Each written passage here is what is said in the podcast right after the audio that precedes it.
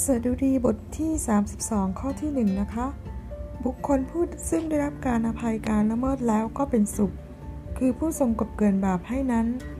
คือคนที่สารภาพบาปแล้วก็พระเจ้ายงทรงยกโทษให้นะคะ บุคคลซึ่งพระเจ้าไม่ได้ทรงถือโทษก็เป็นสุข คือผู้ที่ไม่มีการหลอกลวงในใจของเขา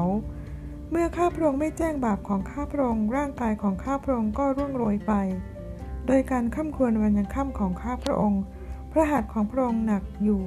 บนข้าพระองค์ทั้งวันทั้งคืนกำลังของข้าพระองค์ก็เหี่ยวแห้งไปอย่างความร้อนในหน้าแล้ง ข้าพระองค์สารภาพบาปของข้าพระองค์ต่อพระองค์ และข้าพระองค์ไม่ได้ซ่อนบาปผิดของข้าพระองค์ไว้ ข้าพระองค์ทูลว่าข้าพระองค์จะสารภาพการละเมิดของข้าพระองค์ต่อพระเจ้า ขอพระเจ้าทรงเสริมกำลังทุกท่าแล้วก็ให้เราเข้ามาทุกครั้งที่เราเข้ามาหาพระเจ้าให้เราสารภาพบาปกับพระองค์นะคะ แล้วก็สันติสุขของพระเจ้าจะ